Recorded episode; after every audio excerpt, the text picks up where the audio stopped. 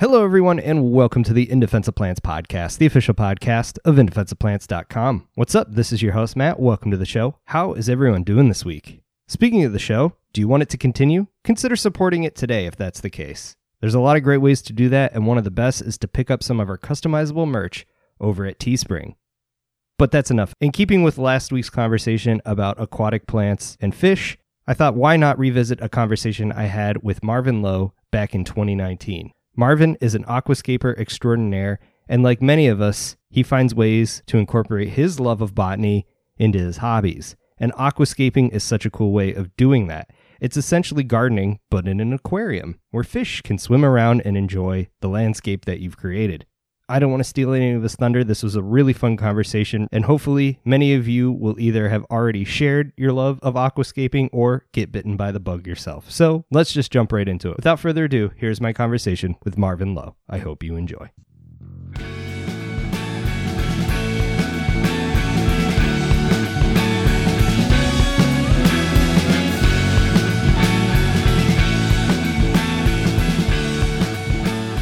All right, Marvin Lo, welcome to the podcast. How about you tell everyone a little bit about who you are and what it is you do?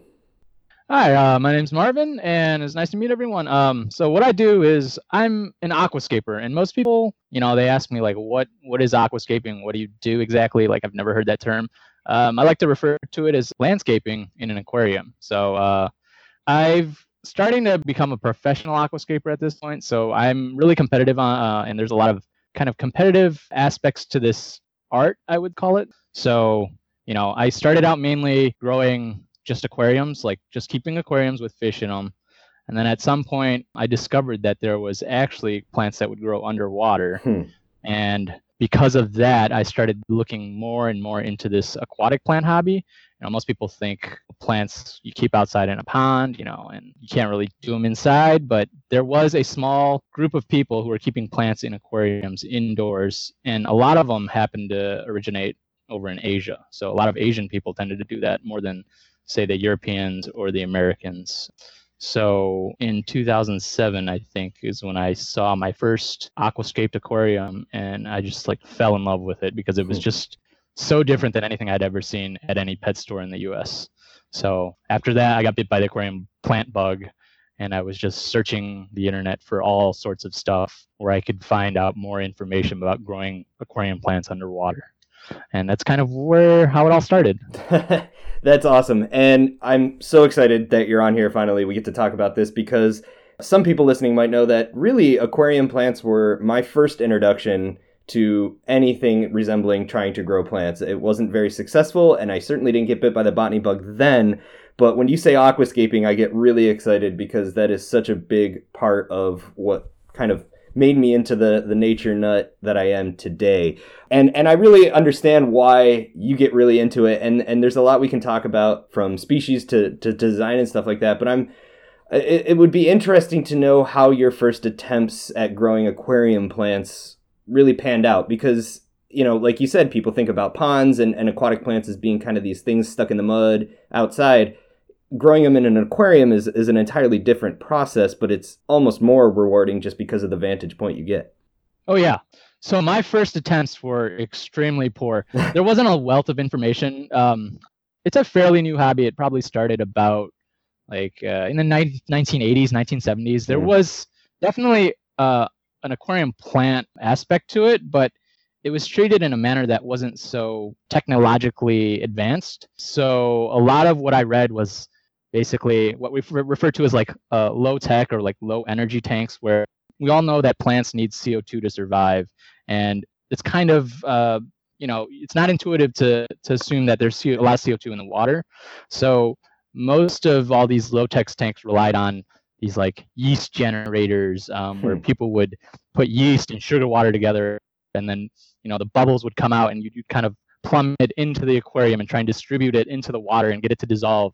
So um, that's kind of how I started out. I remember having this like little bubble ladder. So a, yeast, uh, a CO2 bubble would exit this tubing in the tank, and then it would kind of like travel up the ladder slowly and like kind of slowly dissolve into the water. Hmm. and it was just extremely difficult to get plants to grow because of that fact. And the lighting that existed uh, in the industry was was not geared towards growing plants So it's mostly like fluorescent lighting or incandescent lighting, and that wasn't nearly strong enough for a lot of these plants that grow in nature in full full sunlight sometimes. So uh, it was a difficult start, I would say, but I persevered and I kind of like kept trying to grow plants, and eventually the needs were kind of being met by the technology. So um, at some point, it transitioned over to higher tech tanks, what we call higher energy tanks.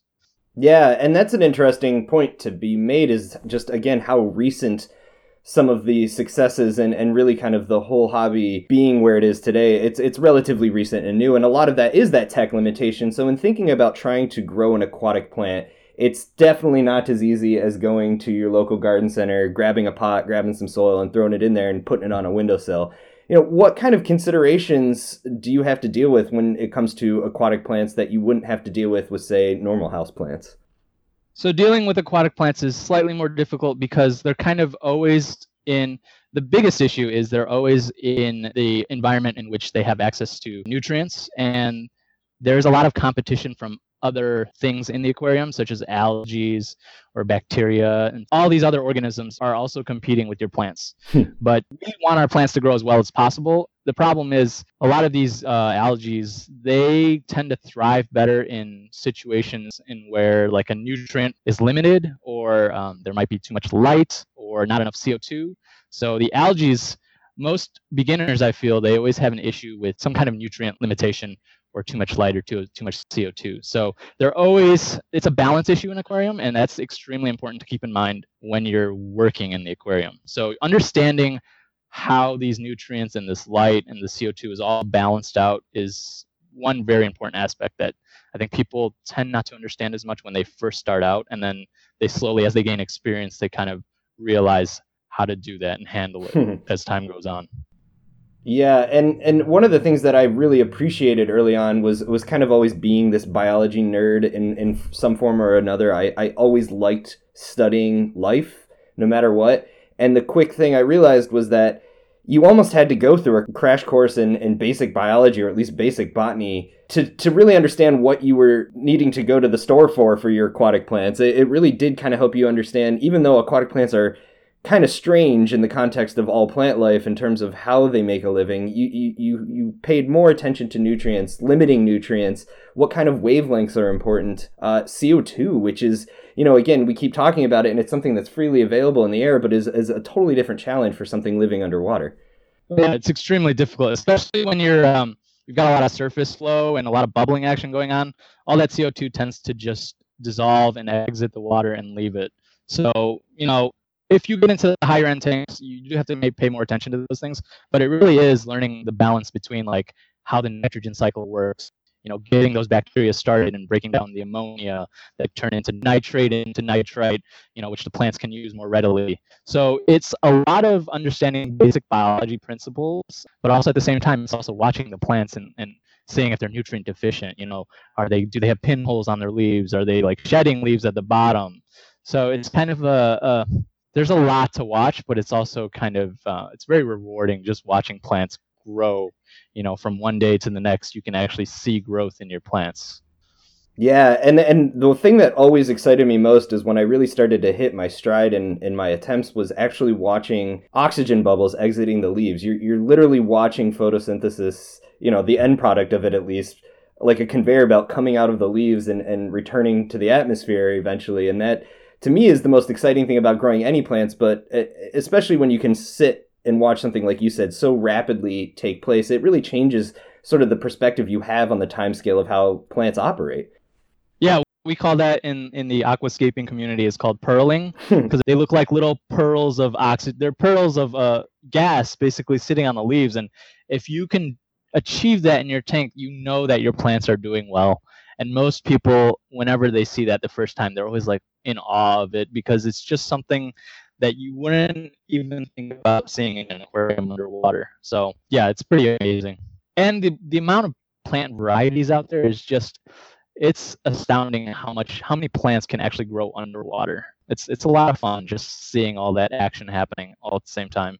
Yeah, I mean the variety, even beyond what you would go and see at a normal pet store, when you really start to get into it, I've picked up magazines recently that are more dedicated to the hobby than I have been in recent years, but it's amazing just in the last, you know, decade what's become available and the amount of different plant species that people can experiment with and grow. And and that's a really interesting point in and of itself is just if you really like a variety of plant species wow this is a whole new world available to you in, in, in what you can do in a relatively small space with a relatively decent sized aquarium. Um, but from a beginner's standpoint, for those listening that haven't gotten into it fully, you know, what are what were some of the early plants you experimented with? Some of the early successes that might be doable on, say, a limited budget versus someone that's a little more uh, technologically into it. So, for someone starting out, I would say um, you're not going to have a lot of money to put into lights or towards a CO2 system.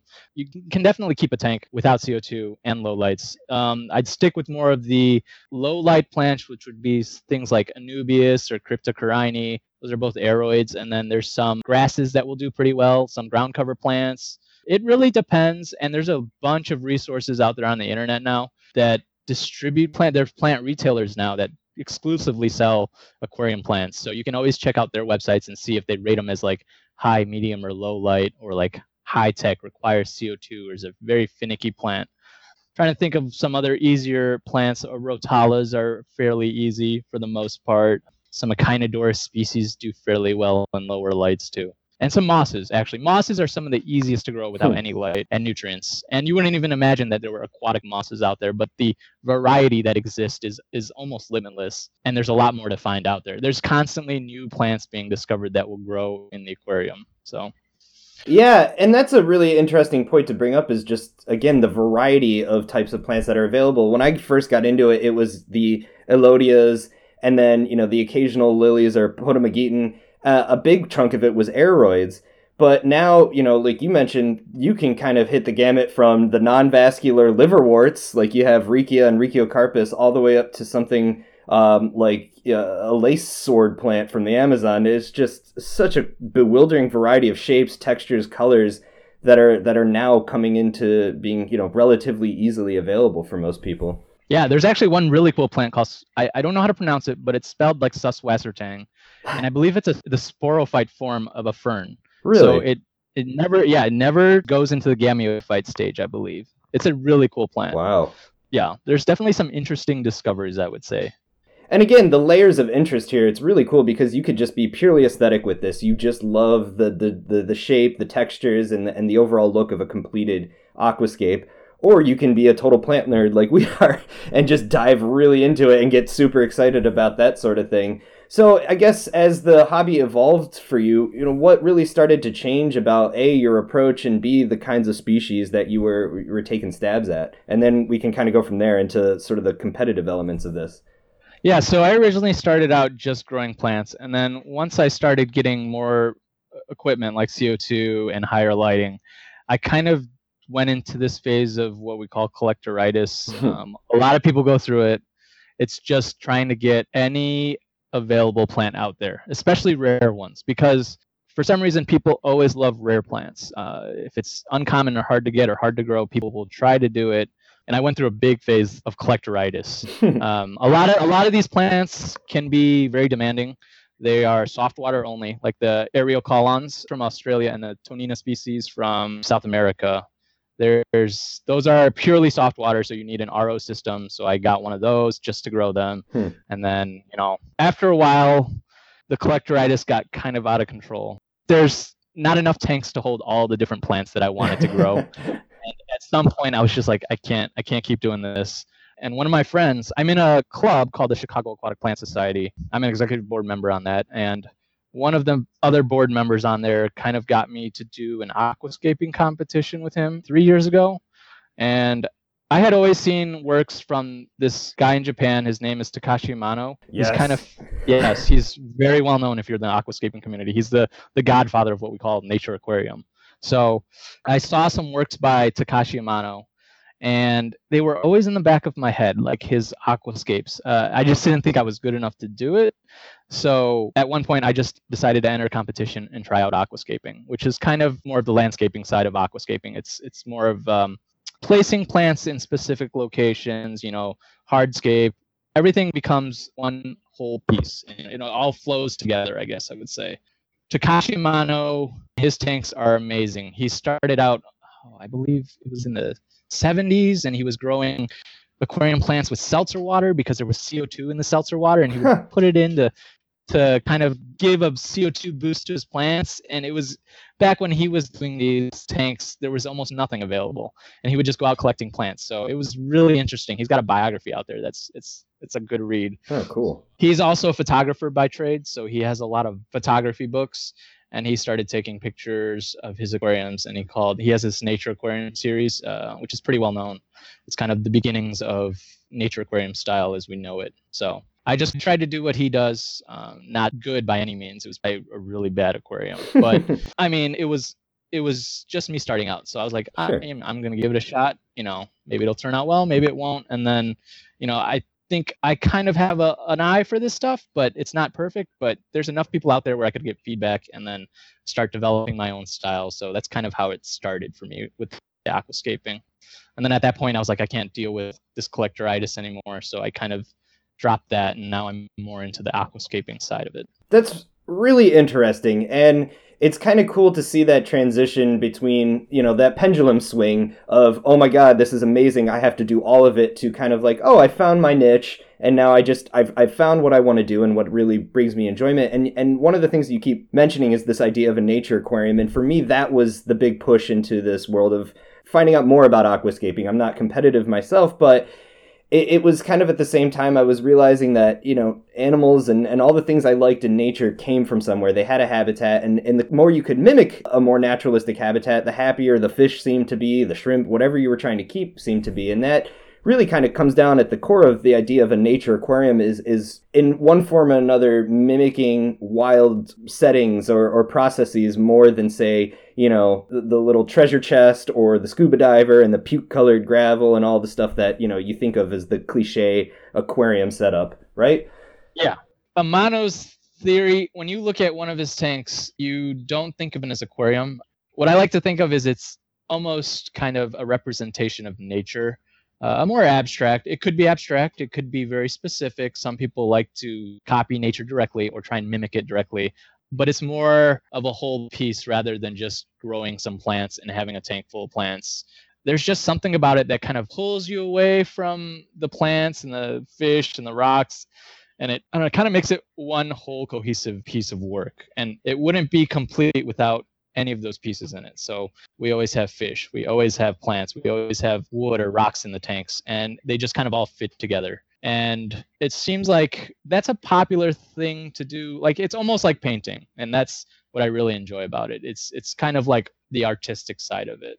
Yeah, which is really exciting because oftentimes you think of sort of the scientific nature aspect of things as being nature and then there's art and often you know they do combine in, in amazing ways but to be able to use nature as art in this way is, is phenomenal. And and to me, there are few things more relaxing than sitting back in front of a large aquascaped aquarium and just sitting there and watching it. And it's just you get lost and you go, oh, that was five hours of my day, and I feel good. Like I'm not stressed. I'm not freaking out about anything. That to me is is amazing. But like you said, it's like a paint. It's like painting for you, and it, it becomes this artistic element as well of being able to visualize something and and bringing all these pieces into making a, a holistic uh, expression of whatever it is batting around in your head at that point in time. So from the artistic side of it to more of the competitive side of it, like what is going on at an aquascape design competition? I mean, how is it play out? What are you given? Do you have to bring your own stuff? How is it judged? Like, what's this whole process like? Okay, so there's two different types of aquascaping competitions. One is more of a uh, live aquascaping competition where you can bring materials, bring plants, and they supply a tank Sometimes they also supply the plants and the materials. And then there's also the photo competitions where you tend to have your tank at home and then you set it up. And when your tank is ready, when that final moment comes, you take a picture and submit that. So for the live tanks, the standard procedure is either you have the hardscape material, which is like the wood and the rocks and the sand and all that. You have that supplied, and sometimes the plants too, or you bring your own, and you have to set up the tank at the location and the um, all the contestants do it uh, at the same time. They're allowed the same time to do it, and then they're all judged kind of when the time limit comes. So mm. um, after the time limit's reached, you can't escape anymore, and then The judges come around, they look at everyone's tank, and they grade them, and then they basically place you, they rank you. Whereas the photos, they tend to be online. They're much more approachable because you can submit your tank from anywhere in the world. A lot of these are international. The US has one called uh, the Aquatic Gardeners Association contest. They're the ones that run the US one. Um, Japan has one, which is IAPLC, International Aquatic Plant Layout Contest. And then China also has one, um, Taiwan. So there's a bunch of these popping up now. Hmm. So there's more and more nowadays. There used to only be two. AGA was a big one, and IAPLC was the other one.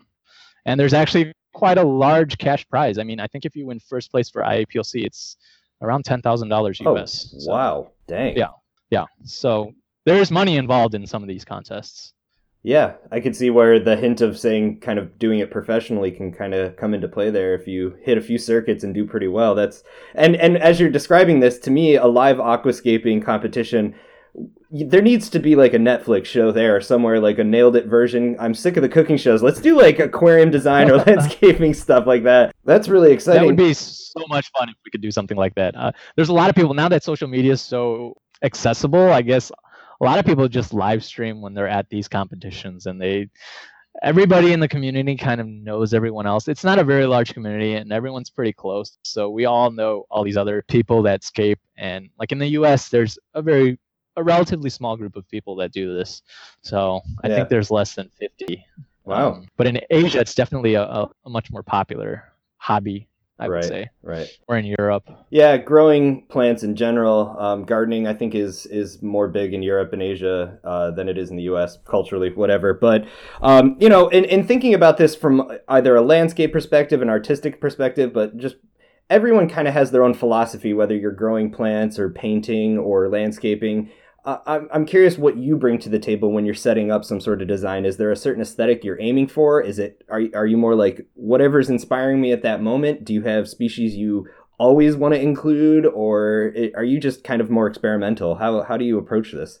Um, since I'm fairly new to this, I tend to be slightly more experimental. I definitely work better with stone. Um, some hmm. people do really well with wood. I can't work with wood for the life of me. I need practice what I'll tend to do is I'll literally just sit in front of an empty tank and just like start moving stones around. I don't.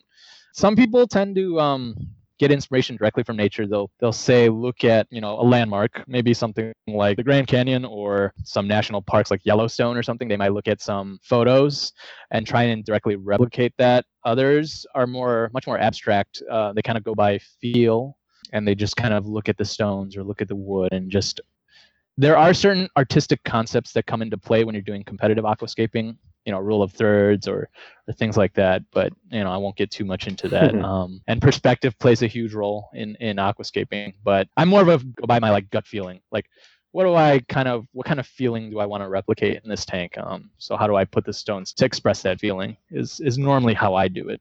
Nice. But i definitely know other people who do it the other way, who say, I want to make this in my tank. And, and then, you know, they'll make the Grand Canyon in their tank. Yeah, I mean, it's just like Bob Ross always says. There's there's more than one way to do this. This is just the mm-hmm. way it works for you, right?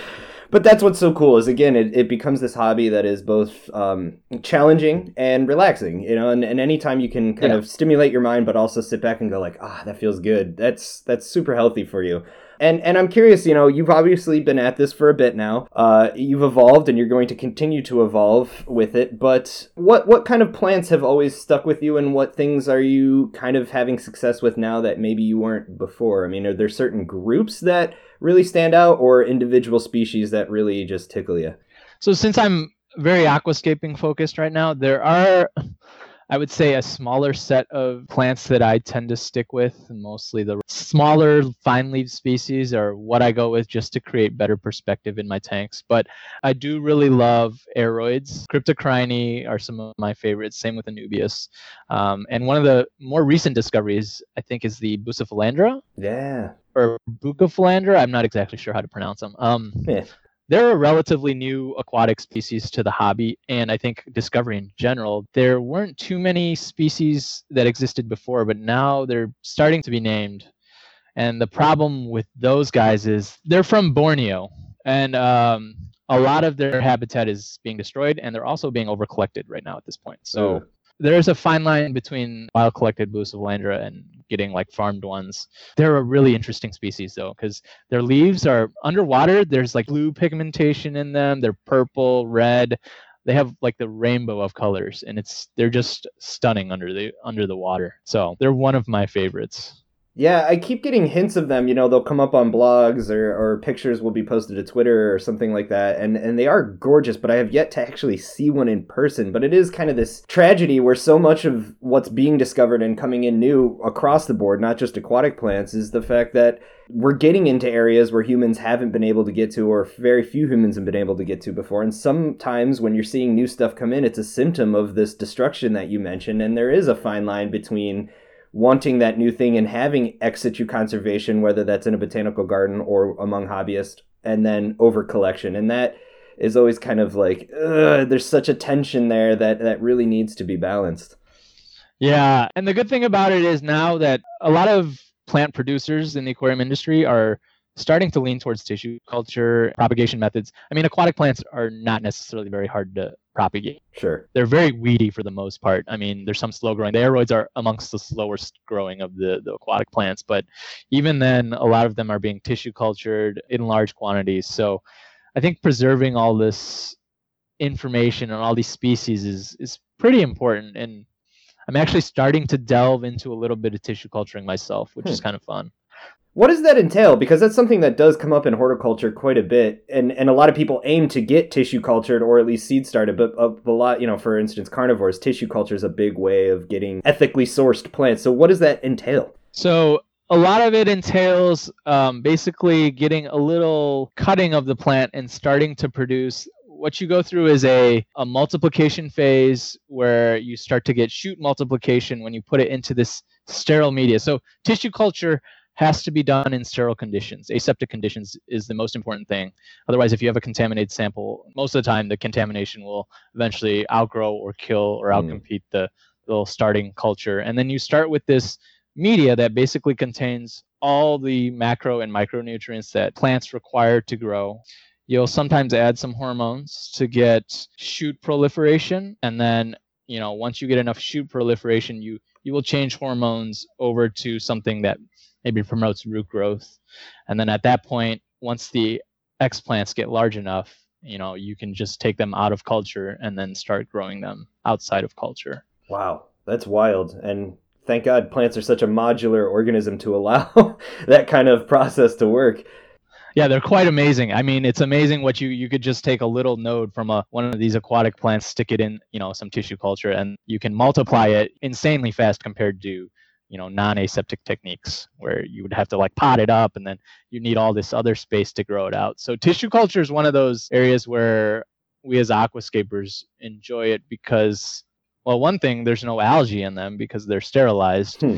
and and another is that they just seem to respond they grow much faster i mean i've had plants that take off their root systems are amazing you know within a week wow. so that's know. that's pretty remarkable and another cool thing that I think about in terms of aquatic plants and versatility on that and on that kind of thought process is just this idea that not all of them are necessarily fully aquatic plants. Some of them live on the edges of waterfalls or in mudflats and, and, and deal with periodic flooding. But the fact that you can have a plant that does equally as well or does well in air as it does in water just absolutely blows my mind because to me the the, the machinery at the cellular level would have to be so different. Oh yeah, it's it's quite amazing that they can go back and forth between submersed and emersed growth. I mean, yeah, a majority of these are riparian species. Uh, there's very few, I think, truly aquatic species. I only know of two off the top of my head, hmm. and they're both Blyxa, Blyxa species. So there's very few true aquatic species out there, and most of them are growing at the river's edge. So it's I, I love to go out collecting myself personally. Uh, we in the U.S. we have a you know a good amount of aquatic species that can actually grow in the aquarium. It's just finding them and discovering them, which is is kind of the fun part. Yeah, I'll never forget the first time I saw a Ludwigia on on a mud flat kind of ambling along. You could see where it was in the water and then had come out and had changed sort of its morphology, but then flowering. That blew my mind. I was like, "What? I grew up with you in my aquarium, but never knew what you were capable of." Oh yeah, it's so much fun. And then especially when you can flower plants yourself or just kind of throw them outside and have them do their own thing for a while and then bring them back in and put them in your aquarium. Some people just keep most of these plants immersed at some form or another because it's easier just to maintain them. Hmm. Sometimes in the aquariums they grow so fast they're just uncontrollable. So yeah. It's, it's, yeah. it's, it's most of them are weedy, I would say. Is is, sure. Is what Which has unfortunately led to you know rampant invasions uh, within a handful of different aquatic species, which is why you never release any of your contents of your aquariums back into the wild. Just yes, yes, do not do that.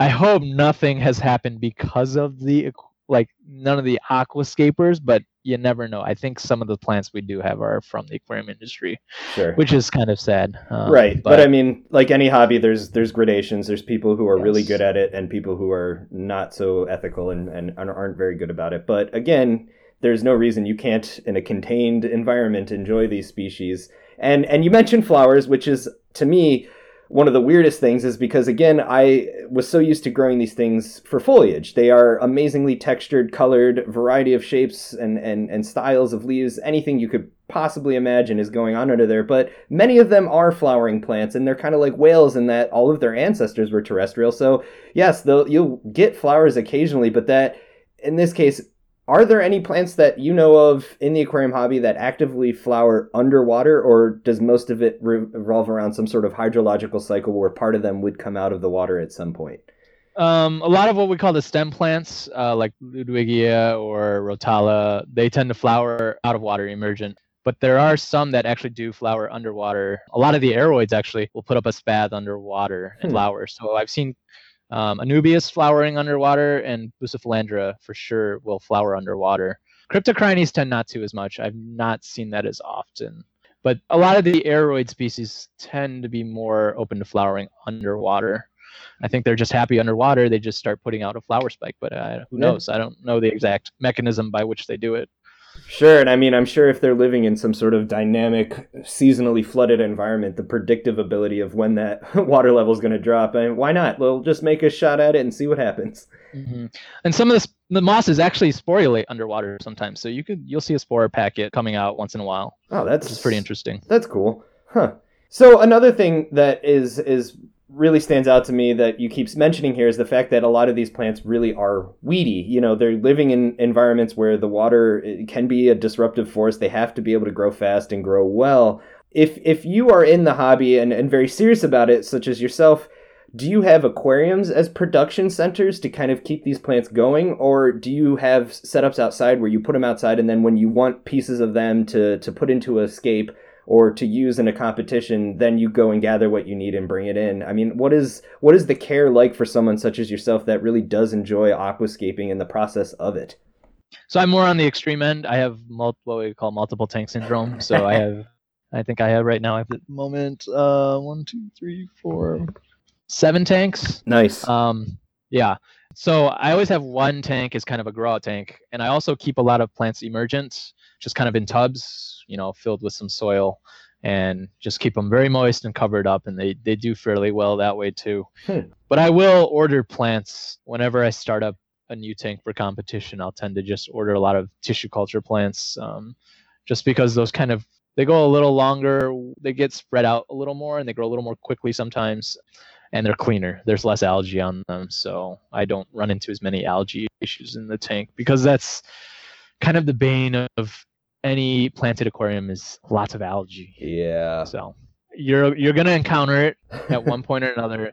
There's uh, so many forms of it that you'll see all different types. It's just inevitable. You know, it's kind of in the air, and those spores will eventually land in your water and just take over everything. Yeah, it's it's amazing how suddenly something just appears. You know, there's no reason for it to be in your house, but it's there. Um, and and the one thing I always got a kick out of in reading about these you know Q and A's with plant growers and experts like that was people would write in about a certain type of algae and they would say, well, the good news is is this algae really likes good conditions, so you must be doing something right. The bad news is is to kill it, you probably have to keep it subpar for your plants. Oh yeah, that's for sure. There's some algae that are almost impossible to eradicate. There's even some plant species that we consider weedy, which is uh, Yeah, like Riccia and Utricularia species. There's also some interesting Utricularia species, which I forgot to mention. So those are pretty cool. Yeah, I, I don't see that. At least, again, I'm very limited into the aquascaping world, but it's a it, is really neat to think of. You know, the the Utricularias, for all intents and purposes, are very often fully aquatic, uh, and their floating form can handle some drying in their dormant phase are they popular or are they just often too weedy for most people to consider in in you know adding a carnivorous plant to your setup? Most of them are too weedy. There is one utricularia species. Is it i don't know if that's the correct way to pronounce it but yeah sure. there's one species that is very very popular among the hobbyists. It, it, looks like a grass almost. So, and it tends to grow as a ground cover, which is a very nice. It's very low growing, and it kind of carpets the whole aquarium. Hmm. So that's the only. It's Utricularia graminifolia. Yeah, yeah grass-like so, leaves. Yep, that's the only one that I know of that people want. There's another one that's extremely weedy called Utricularia gibba, which is very hard to get rid of. Huh. Well, uh, it was one of those weird things where my nerdy mind would be like, I need a jar just for that. Some people might want it. I don't know. They could yeah. be feeding koi or something. You know, it's uh, plants have many many uses. Indeed, yeah. That's the other good point is that there's so many reasons to get into this hobby and there really is something for you whatever that reason is and that's also a very exciting thing for people you know it's a weird times we're all stressed in our own way and again if you have something to come home to blow off steam and just kind of get absorbed in it this is a great hobby for that. Yeah i find it just extremely relaxing to come home and then just kind of plop down in front of my tanks and even the maintenance is you know it's kind of zen and meditative. You just go in and you take your scissors and you start pruning plants and you know shaping them mm-hmm. it's a very relaxing way to like end the day i would say. Sure. And i'm guessing you know if you're good at culturing or propagating that just opens up the amount you can trade and, and interact with other hobbyists and get to know people and and find new things. Yeah we definitely it's definitely starting to grow in the us we have a lot of local clubs so chicago has one Dallas has one. Um, there's also one in Washington D.C. area, Minnesota. So these clubs are starting to pop up all over the U.S. and it's kind of just a fun place for us to come and meet and trade plants and talk about our tanks and hmm. how to hmm. fix certain algae issues or you know just chat away about these aquariums, which is yeah, it's it's a lot of fun. Right on. So as a grower and someone that really enjoys this, is there are there like holy grail species? Are there plants that you desperately want to try and haven't been able to get your hands on or just it's they're too difficult at this point or picky? You know is there a few or maybe one species that really stands out to you as kind of being like the i'll get you someday ooh i would say that the cryptocorynes seem to have a stronghold on a lot of people and there are some very rare crypt species out there I'm not a crypt specialist though, so I always hear my club members, like my friends in the club, talking about certain crypt species, and I don't know what they're saying at all.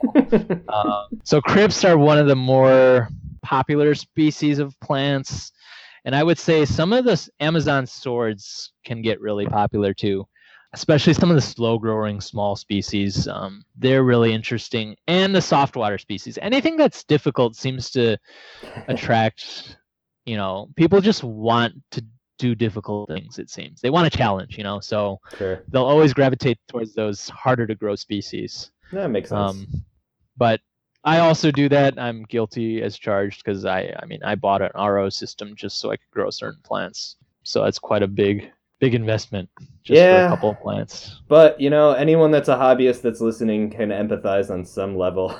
we all have yeah. our thing. Mm-hmm. you know, whether it's you're buying lights, CO2 injectors, RO units, greenhouses, special heating, you know, we can all spend a lot of money on our hobbies if we want to. Yeah. But I would also say anything new to the hobby, there's always new plants showing up and because they're new, they get a lot of attention. So anything that new that shows up, a new variety, a new cultivar. You know, there's a couple cultivars of a lot of plants out there now. So there's like white leaf species, which are totally interesting to me because they have almost no chlorophyll. You know, they're still surviving. Hmm. They grow a little slower, but you know they can survive. Those are really popular amongst some people. Um, it's interesting what comes out of the hobby because a lot of these plants aren't always natural variants either. Some of them are actually created, I believe, or wow. they're they're mutations that pop up and somebody's like, "Oh, this is super interesting." So yeah, yeah. I mean, it's it's horticulture, but just a very specific form of it. So yes. it's inevitable that once that market starts, it's gonna roll. Mm-hmm. Fascinating. What about floating aquatics? Is that something that makes its way into the aquascaping hobby very much, or are they generally kind of like you're just going to steal light from the stuff that's going on down below? I would say in aquascaping they're not so popular, but in planted aquariums, people definitely do keep floating plants. Uh, there's a lot of Salvinia species. There's a couple like frogbit. I don't even know the scientific name for frogbit. You know what? I don't either. Now that I think about it but there's frog there's there's a good number of species floating species. There's even some ludwigias that are floating. I think celadinoides something like that.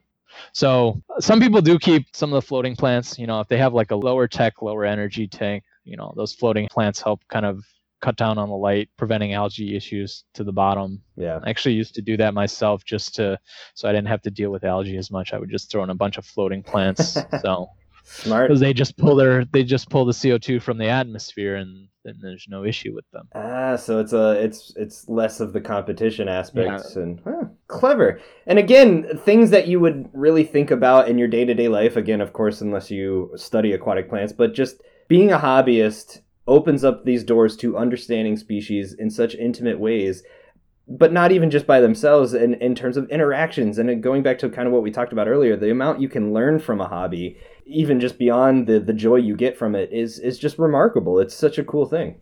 Oh yeah. It's just so gratifying to see this tank change and whenever you show people like beginning to end what hmm. what the progression of your tank is they're always astounded they're always surprised that the tank can undergo such a transformation. So I I find that extremely rewarding. I always go back and look at the beginning of my tank. You know, I take pictures and then I look, you know, at the end. I'm like, whoa, you know, this has really changed, and you know, that's that's one of the most enjoyable parts of this hobby. Yeah, for sure. And and one thing that I'm you know, I struggled with early on was seeing some of these pictures of perfect setups and, and in the moment, these snapshots in time, and being like, why can't my tank always look like that? But now that I'm more of a grower, I do appreciate that evolution because it is the dynamic nature of plants to kind of grow, find out where they want to be, maybe move around through rhizomes or stolons or bits and pieces of them. And, and just like you said, watching that process evolve, to me now the dynamic nature of a planted aquarium or jar or just any sort of plant is far more satisfying in the long run uh, than just that one quick snapshot in time, which is equally as cool, but you have to like wrap your head around the fact that that's not possible 100% of the time. Oh yeah, it definitely takes a lot of practice and intuition and learning the plants. So, you know, you can't just start making those types of aquariums from day one. It just takes years and years of growing these plants and learning how they grow, how fast they grow, how big they'll get, and all of that. Just it's it just takes time to learn all of that stuff. And i think a lot of people go through the same process that i did. They start growing plants you know and then they start seeing their plants do really well and then they start you know growing different species. And at, at some point you know they've done all the species that are available out there and then they they kind of maybe move on to aquascaping. I don't know. I don't know if this is the final step but it's enjoyable i will say. And that's the important part. No matter what yeah. it is there's no maybe end goal. It's just how much are you getting through and enjoying it. But you know, for, if if we've kind of lit the fire under anyone listening that really wants to kind of dive in and, and give it a shot, um, you know, again, maybe on a limited budget or if not, I mean, what are some considerations to think about in, in going into setting up a tank and, and getting, you know, healthy plants before you even get to kind of the the extreme end of aquascaping and, and hardscapes and all that stuff? So I would recommend if you're maybe close to a local club, you know, look for a local club that's available nearby. They're probably going to be the most helpful because there's just so much information there. Otherwise, you know, you could scour the internet. There's a, couple good plant forums, and there's a couple of Facebook groups that are actually pretty popular for planted aquariums. And those are extremely good resources to start off with. You can go to the local pet store and also ask them some questions. I will say some pet stores might be better than others. Sure. We don't tend to have dedicated plant aquarium stores in the US as much, but the internet is a very good source, and so are the local clubs because they're going to have all the people that know the most information about planted aquariums. Yeah, I mean, I can't think of a better way to get a head start in something than to meet club members. I mean, that's my favorite way to learn about plants and, and, and kind of get my head wrapped around the nuances of growing them and what's possible is going to meetings, going to events whenever they're putting on a show or something like that. You just meet the most impassioned people. And the best part is, is it's not the same person 100% of the time. You're meeting people from all over the world with different interests, different careers that have all found this hobby to their liking and they bring something different to the table each time.